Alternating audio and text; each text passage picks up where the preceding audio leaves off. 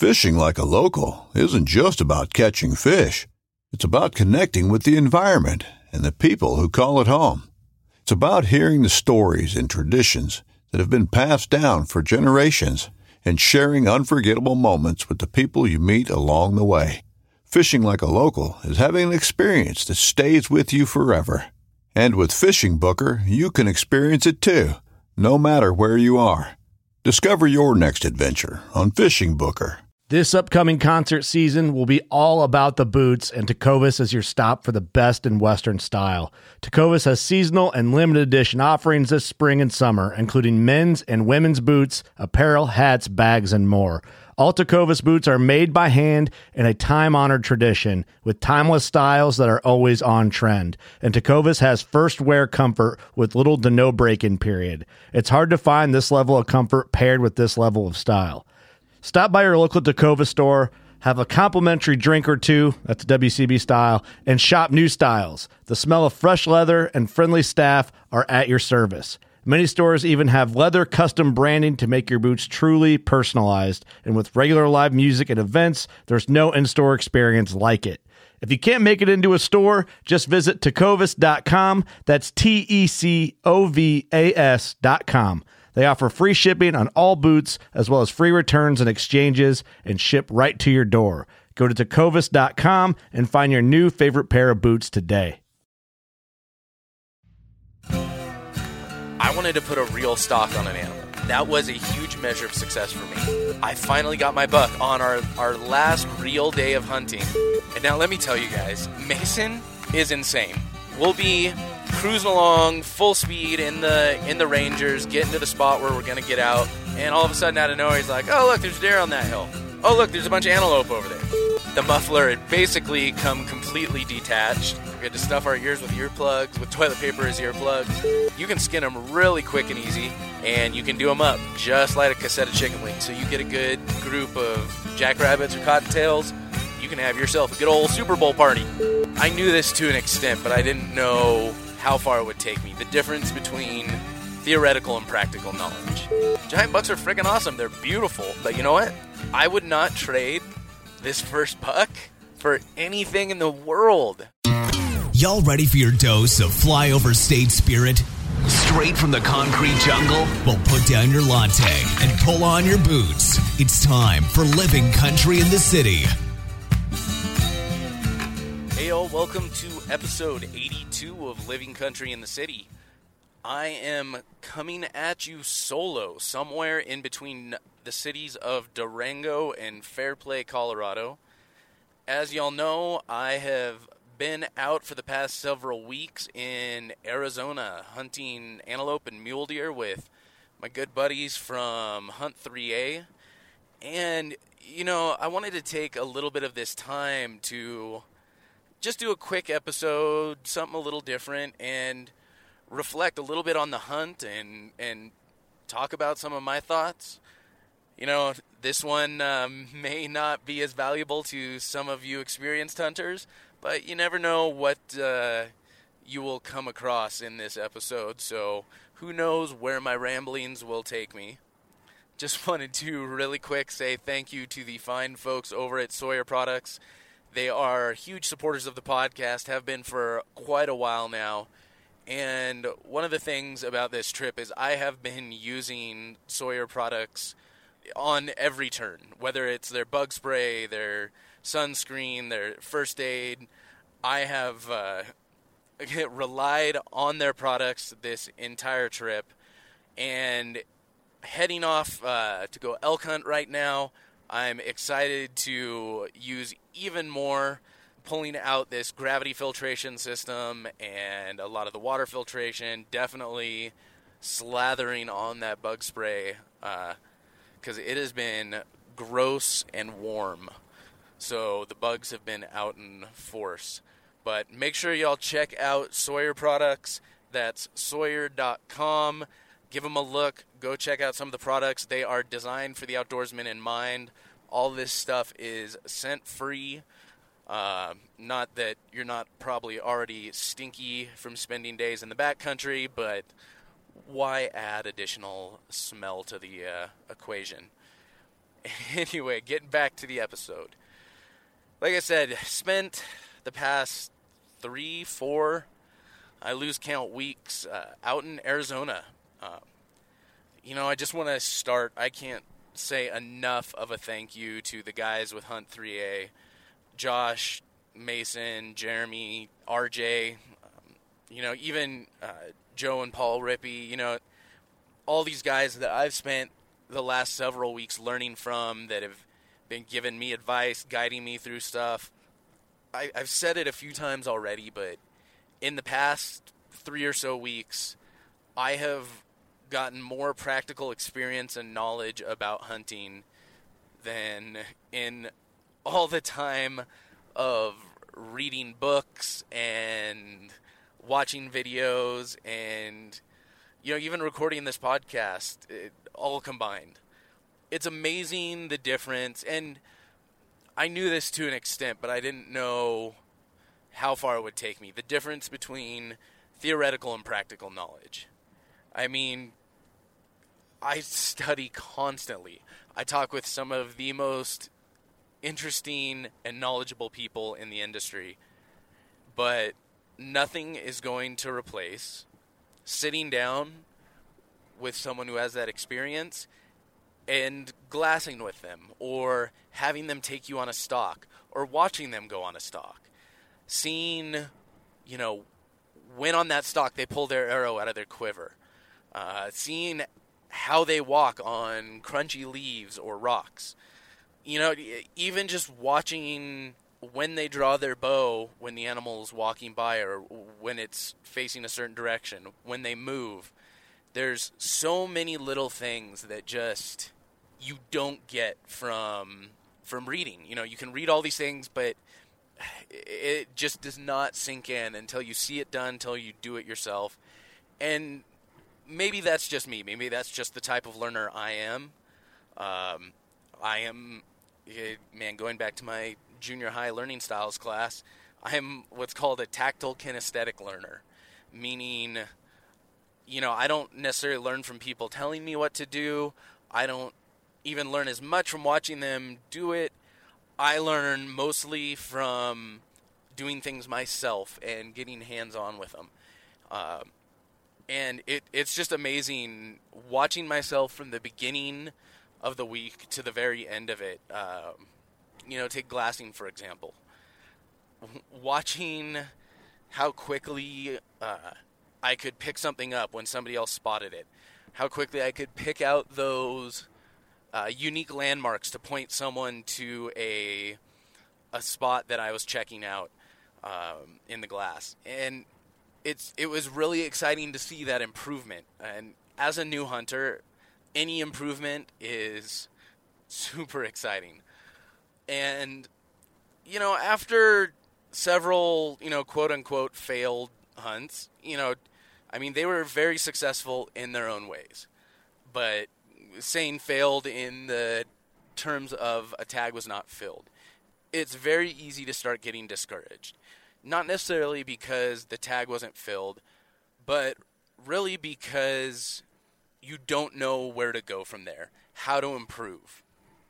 And that's what gets frustrating. That's what gets really depressing is you know, I don't expect to go out and kill anything on my first trip. I try to, but when you don't know how to improve, when you don't know what lessons you need to learn, that's where you get frustrated. So, once again, seeing that improvement is really, really exciting. But yeah, you know, once again, talking about defining success. Um, you know, I went into this trip and I define my measure of success as really being kind of the, the do it myself, not have somebody point one out and have me find it. But I wanted to find an animal on my own, glass it up. And I got to do that. There were several times I glassed up some coyotes and I glassed them up before Mason did. And now let me tell you guys, Mason is insane. He might be listening to this now, but this dude, I'll tell you what, I have never seen someone with eyes like this guy. We'll be cruising along full speed in the in the Rangers, getting to the spot where we're going to get out set up, start glassing, and all of a sudden out of nowhere he's like, "Oh look, there's a deer on that hill. Oh look, there's a bunch of antelope over there," and we're all like straining to see where and maybe someone will see it, but most of the time we're all pulling out all our glass and trying to scan for what the heck he just saw. And we'll look and it'll be like all that's visible is like an ear flickering from the shadows under a tree. And dude saw that with his naked eye. And he's quick on the draw too. He's al- almost always the first one to spot something. So suffice to say, the few times that I actually glassed something up or saw something before Mason did, I take a lot of pride in that. Uh, it was, you know, y'all probably laughing at me now, but that was that was really exciting for me. But anyway, you know, one my first measure measure of success was glassing something up, seeing it, locating it, and and watching it. Like that was a big thing. I had not done that yet.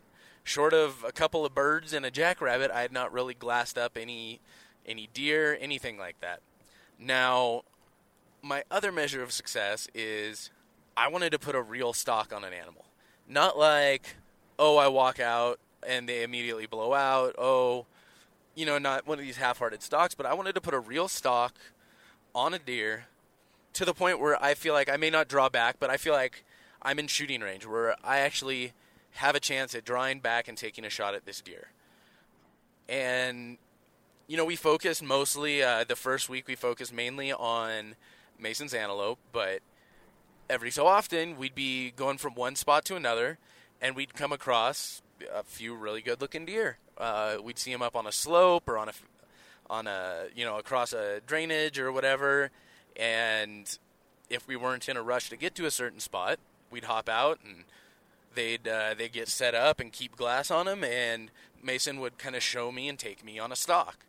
He would show me what to do, like kind of where to go, when to when to be aggressive, when to when to hold back, and that was, you know, I remember the first real good stock that I got to put on a deer, and you know, we probably, I mean, it was probably an hour long stock, something like that.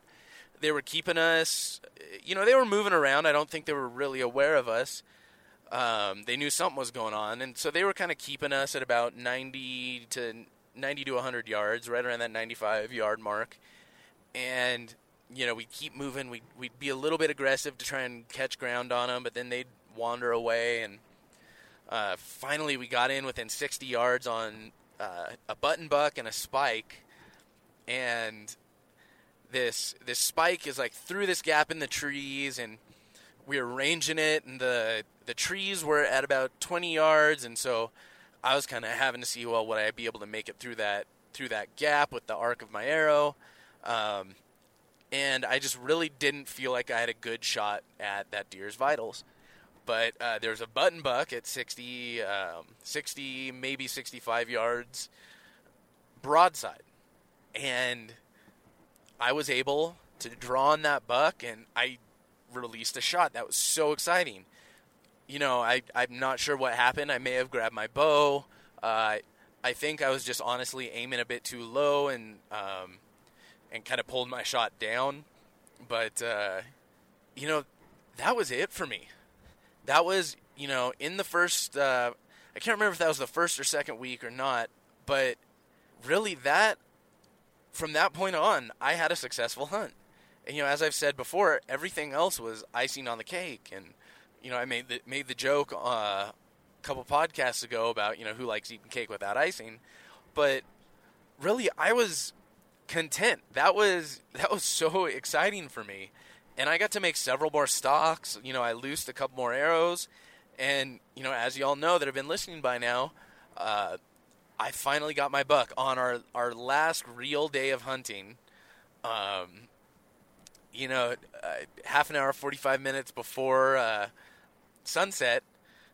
I guess you know. Now that I think about it, I haven't talked about this on the podcast. I've, I've mentioned it on Instagram, so if y'all aren't following me on Instagram, you may not know. But uh, yeah, our last day, Mason and I went out. We uh, we were going after some antelope, and um, while we were out there, the ranger. Uh, we noticed on the way out that it started getting really loud. The exhaust was sounding really, really loud, and uh, it kind of looked like okay, maybe one of the the welds on the muffler had cracked a little bit, and we weren't too worried though. It was just not exactly as incognito as we'd like. Well, we get the Ranger out, we get to our glassing point, you know, we stay there for an hour or two, and on our way back, we noticed that sound was getting louder and louder and louder. And long story short, the muffler had basically come completely detached, and it was so dang loud we just couldn't even we couldn't even stand it. We had to stuff uh, we had to stuff our ears with earplugs, with toilet paper as earplugs, and you know some of you may have seen the videos. We were acting a bit like idiots on the drive back, but it was just too loud, too obnoxious, and we were worried that the dang thing was gonna start a fire with uh, with the heat coming off of it, just blowing right into the back of the Ranger. So we headed back, and we were both kind of bummed out, you know, because we were thinking that was the end, that was it. You know, once again, I was satisfied with my hunt, I was happy, but I still wanted to get that last, you know, three quarters, half a day of hunting in. Well, we get back to the house, and you know, Mason's talking with a couple of people, and a buddy of his, uh, John. Thank you so much, John, uh, from up the street, offers to weld back together this muffler. So we run over there. He uh, welds everything back together. You know, we let it cool down. We get the muffler back on. Ranger's running great. We hop in. We go out to another spot. We start we start cruising around, glassing into uh, various you know faces on on hills and and canyons here and there, and uh, just looking looking for some bucks for me to for me to put a stock on, and really weren't seeing anything. We saw a couple of does, you know, and we came across uh, we came across some bucks, but they were through this nasty uh, nasty drainage from me on this face, and um, the wind was all wrong. And this would have been this is about you know an hour to forty five minutes before uh, before sunset, and we were just looking, you know, this is going to be a long, difficult stalk, and there is honestly no. I mean, there's no way I'm going to get this done before sunset. Uh, I'll be lucky if I get up on them with shooting light left, and I, you know, I don't want to blow them out. So I marked the location, marked where they were at, decided, okay, I'll hop in my truck, I'll park as close as I can, and hike the rest of the way in, try and glass them up uh, on the other side of the ridge the next morning, and or come around that e- next evening and see if they're in the same spot. But there's a little bachelor herd, uh, a couple of forks, some actually really nice tall forks, and uh, I think a spike in there too, and would have been great. So we decided to uh, leave them be, and on our way out, uh, Mason, Mr. Eagle Eye Mason picks out some deer on a ridge, uh, or not a ridge, a face just off to our right, uh, right as we're about to leave, and so we pull out the glass, we glass them up, and we see that one of them is a spike. We look at it, we're like, that's the wind was right, and like that's a that's not a bad stock. So you know, we hop out, we grab our gear, and uh, I stalk into 50 yards on this deer. There wasn't really much cover, uh, so he kind of looks back over me, kind of trying to make out what I am, and he's perfectly broadside at 50 yards. So I draw back on him. As I draw back, he starts to quarter away, and uh, Mason uh, Mason makes a little uh, to try and stop him. Well, uh, as I go to release, he turns, uh, goes to run, and so it's a hard quarter. Right as I'm releasing, my shot ends up hitting further back than I expected. But man, my the nice thing about shooting an elk setup is deer is it will punch through anything. So the shot went in through its back hip, up through the gut, and straight out through the vitals. Um, you know, you flip you flip that deer over, and it looks like a perfect heart shot. But you know, he runs off, um, and and you know, I I kind of run up on this little hill so I can uh, get a good view of where he's going off to, and I see him. It, you know, he wasn't he wasn't quite limping wouldn't be the right word, but he was running really funny, and I I hadn't seen exactly where I'd hit him. Uh, Mason knew that I had hit him further back, but Um, you know, I, I kind of wa- I'm watching, I'm watching, and he's running funny, and he's side hilling across this spot, and all of a sudden, about 50 yards from where uh, where I had hit him, both of his legs just fold up underneath him, and he drops, doesn't move, uh, doesn't take a single breath after that, and you know, I, I couldn't even, I I just couldn't even believe it. Um, you know, I gave Mason a big hug, and you know, we grabbed our gear and made our made our way across to the deer, and uh, you know, I walked up on him, and it's just everything happened so fast that I, I just don't think I ever fully processed it.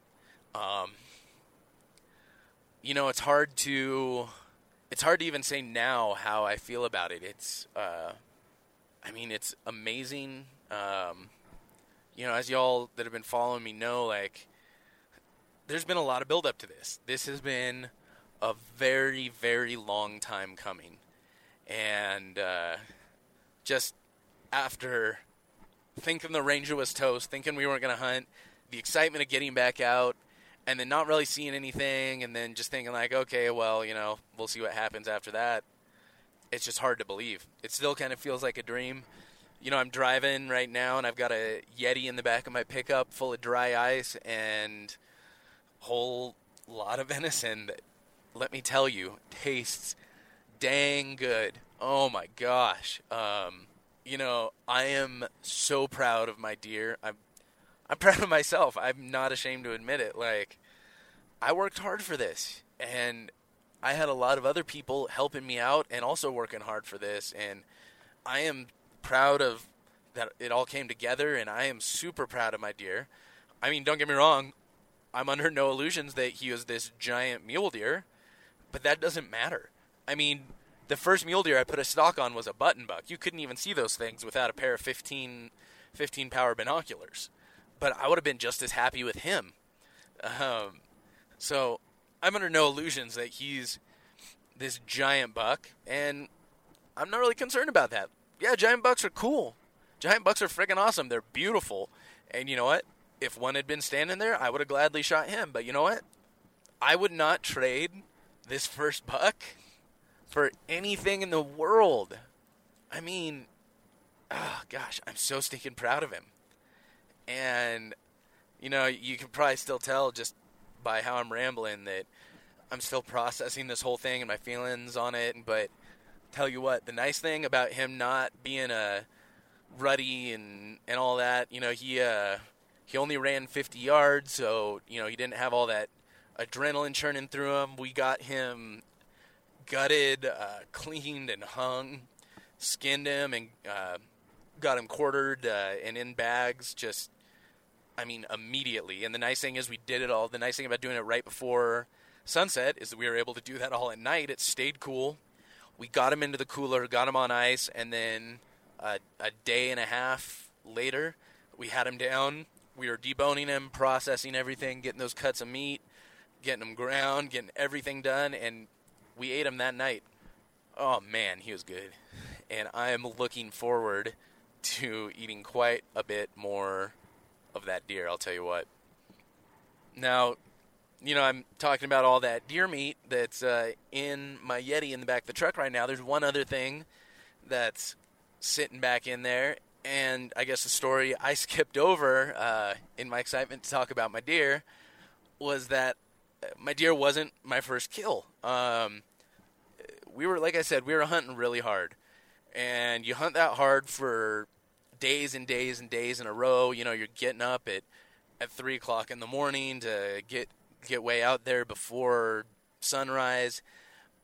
It's exhausting. You know, you're out till who knows how long. You're getting anywhere between four and six hours of sleep a night at most, and it's a struggle. It is, without a doubt, a pretty big struggle.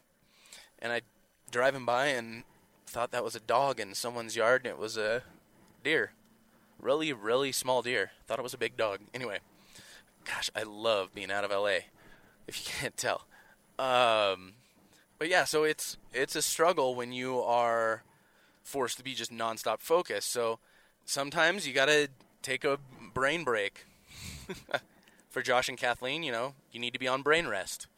Um, It's an inside joke, folks. They'll laugh, trust me. Um, yeah, so uh, one of the things that uh, these guys are really big on, really love to do, especially Jeremy, is predator calling. Now, you know, I won't get too much into it here. You know, I made a long post about it on Instagram, but, you know, I know a lot of people disagree with predator calling or don't understand it. Thing is, it is as necessary and important uh, part of conservation and our North American model of conservation as any sort of hunting. Food is great. Food is very important uh, byproduct of hunting that is a great reward uh, for a hunt. And I know that's the main reason that a lot of people hunt, um, or at least that's the reason they say they hunt. You know, I always take that with a bit of a grain of salt. Just like, say, when I hunt, I'm contributing to conservation. Well, yeah, that's true, but that's also not the only reason I do it. That's an important reason and really makes me feel good about what I'm doing. But uh, anyway, I digress. Uh, predator hunting helps balance populations. You know, it, it helps keep other populations safe. It you know helps ensure that the coyotes or foxes or you know whatever whatever these animals happen to be that we're hunting, uh, and it is still managed by wildlife biologists. So science versus oh you're shooting the the cute foxes and coyotes. It's feelings. Anyway, I digress. But yeah, so uh, one of the things they love to do is go predator calling, and uh, we went out and threw out the decoy, grabbed the rifle and the shotgun, and did some calling. Um, we went out a couple of times and came close on a on a few uh, stands, but uh, Mason and I went out on a couple of stands one of these evenings, and you know we had the decoy out, and we were getting towards the end of the stand. You know we had been going for 15 minutes or so on the calls, and we were both kind of thinking of packing it up. Where when Mason spots some movement out in the corner, points it out to me, and Gray Fox uh, comes running in. Um, you know, she came in right like she was on a string, ran into about 30 yards, and stopped for just a split second. And I pulled the trigger, dropped her quickly and cleanly, and you know, that was my first kill. Um, you know, it wasn't with a bow. I was kind of expecting that my first one, you know, would be a deer with a bow, but you know, wasn't meant to be. And I'll tell you what, just like I'm proud of my deer, I am so proud of this fox. One, she's beautiful. Uh, for a for a summer fox, beautiful tail, gorgeous hide, and uh, I am planning on doing a full body mount with her. Um, I guess you can eat fox. I have not tried it. Uh, so I cannot speak from firsthand experience whether or not it is any good. But uh, some people have said they've tried it and liked it. Uh, I will hopefully try it someday. But, you know, this one was my first harvest. You know, with her being such a beautiful fox, um, I, I really wanted to get this one mounted. And, uh, yeah, you know, it's preservation of memories. And, you know what? it's a trophy. You know, I'm saying it, ooh, you know, the T word. But it is. It is a trophy that commemorates a lot of hard work and study, and I'm just as proud of that fox being my first harvest as I am of, you know, my spike being my first big game tag filled there were so many other victories. I mean, so many other victories on this trip. Just had an amazing time. I honestly, I could not have asked for a better trip. The only one thing I would change about this trip would be Mason getting his antelope. I've never seen somebody work so hard for something in my life. I mean, that guy was going on three or four stocks a day sometimes. Um, and you know, keep in mind, folks, we may be up in the high desert, but this is still Arizona in August. It was not exactly pleasant weather while we were out there. Um, and you know, Mason's Mason's doing miles and miles on his feet each day, just working his butt off. I feel like he really earned that antelope, but uh, you know, I guess it was not meant to be for this trip. Um, you know, he's sworn off, quote unquote, sworn off uh, archery antelope. But uh, we've talked about it, and yeah, he's totally putting in again. But it's a, you know it's a hard hunt. I, I would have loved to see him fill that tag. You know, he came real close a couple of times. You know, but that's that's his story to tell for sure.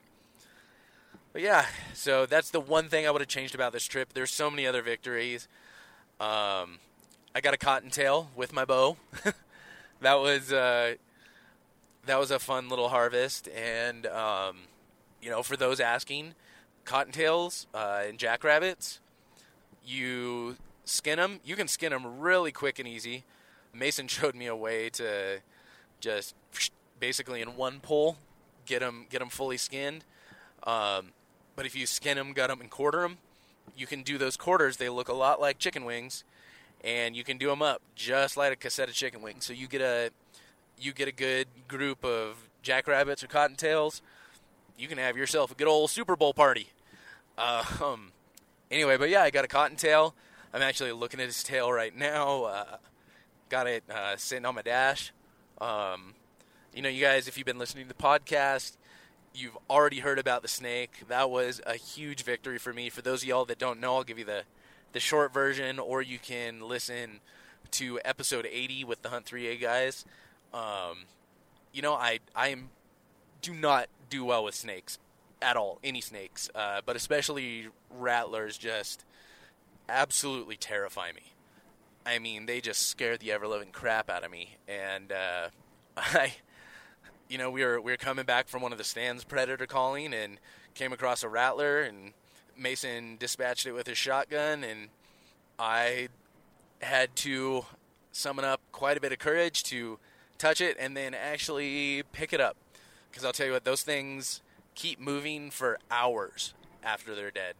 And they will without a head without a head they will try and strike you with the dang nub. It's all nerves, you know. There's no like, it's not like spiteful that you killed it or anything, but uh, you know, it, it, it was freaky.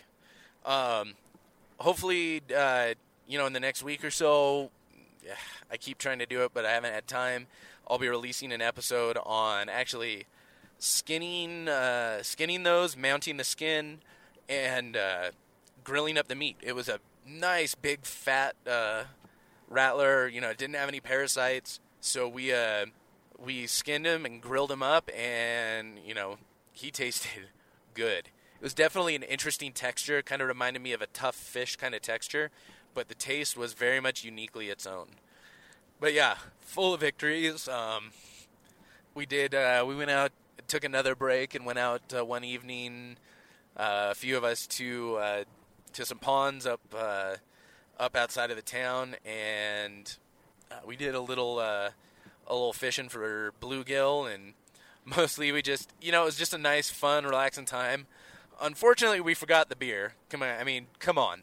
It just uh, we must have been brain dead from hunting all day, but yeah, we went uh, we went in and pretty much just uh, sat there jack pulling bluegill for uh, a couple hours with hot dogs that was fun. I, I could, you know, I tell you what, I could do that all day if I had a few beers with me, and uh, nothing really beats a good, relaxing day of fishing or hunting, you know. But yeah, this trip was uncountably more successful than I ever thought it could be, um, ever expected it to be. I, like, I wish you guys could see how big I'm grinning right now just talking about it. Um, but yeah, you know, once again, big thank you to all the guys. Thank you to Jeremy for for putting us up. You know, thanks to uh, Ashley and Kathleen for uh, taking care of us, keeping us fed. Had some amazing food. I, you know, ate better on this trip probably than I have uh, at home in the past several months. But uh, yeah, no, I will definitely. I these guys have definitely become family for me. Um, and I cannot wait until my next trip back down to Arizona. Um, I'm I'm already wondering how soon it can be. So, but yeah, hopefully I didn't bore you all with that one. Just wanted to do a short little recap that ended up being a lot longer than I expected it to be. So, hope you all enjoyed it. Hope you all pulled a little something out of it, if not just some entertainment. Um, but all right, you know that'll do it for episode 82. Make sure y'all check out the show notes page at livingcountryinthecity.com slash 82. Uh, you can check out uh, links to my own socials. No, I'm not going to put those up. Uh, y'all know how it ends. Alrighty. Keep it country, y'all. Thank y'all for listening to Living Country in the City. Get show notes and check out the blog, product reviews, events, and more at livingcountryinthecity.com.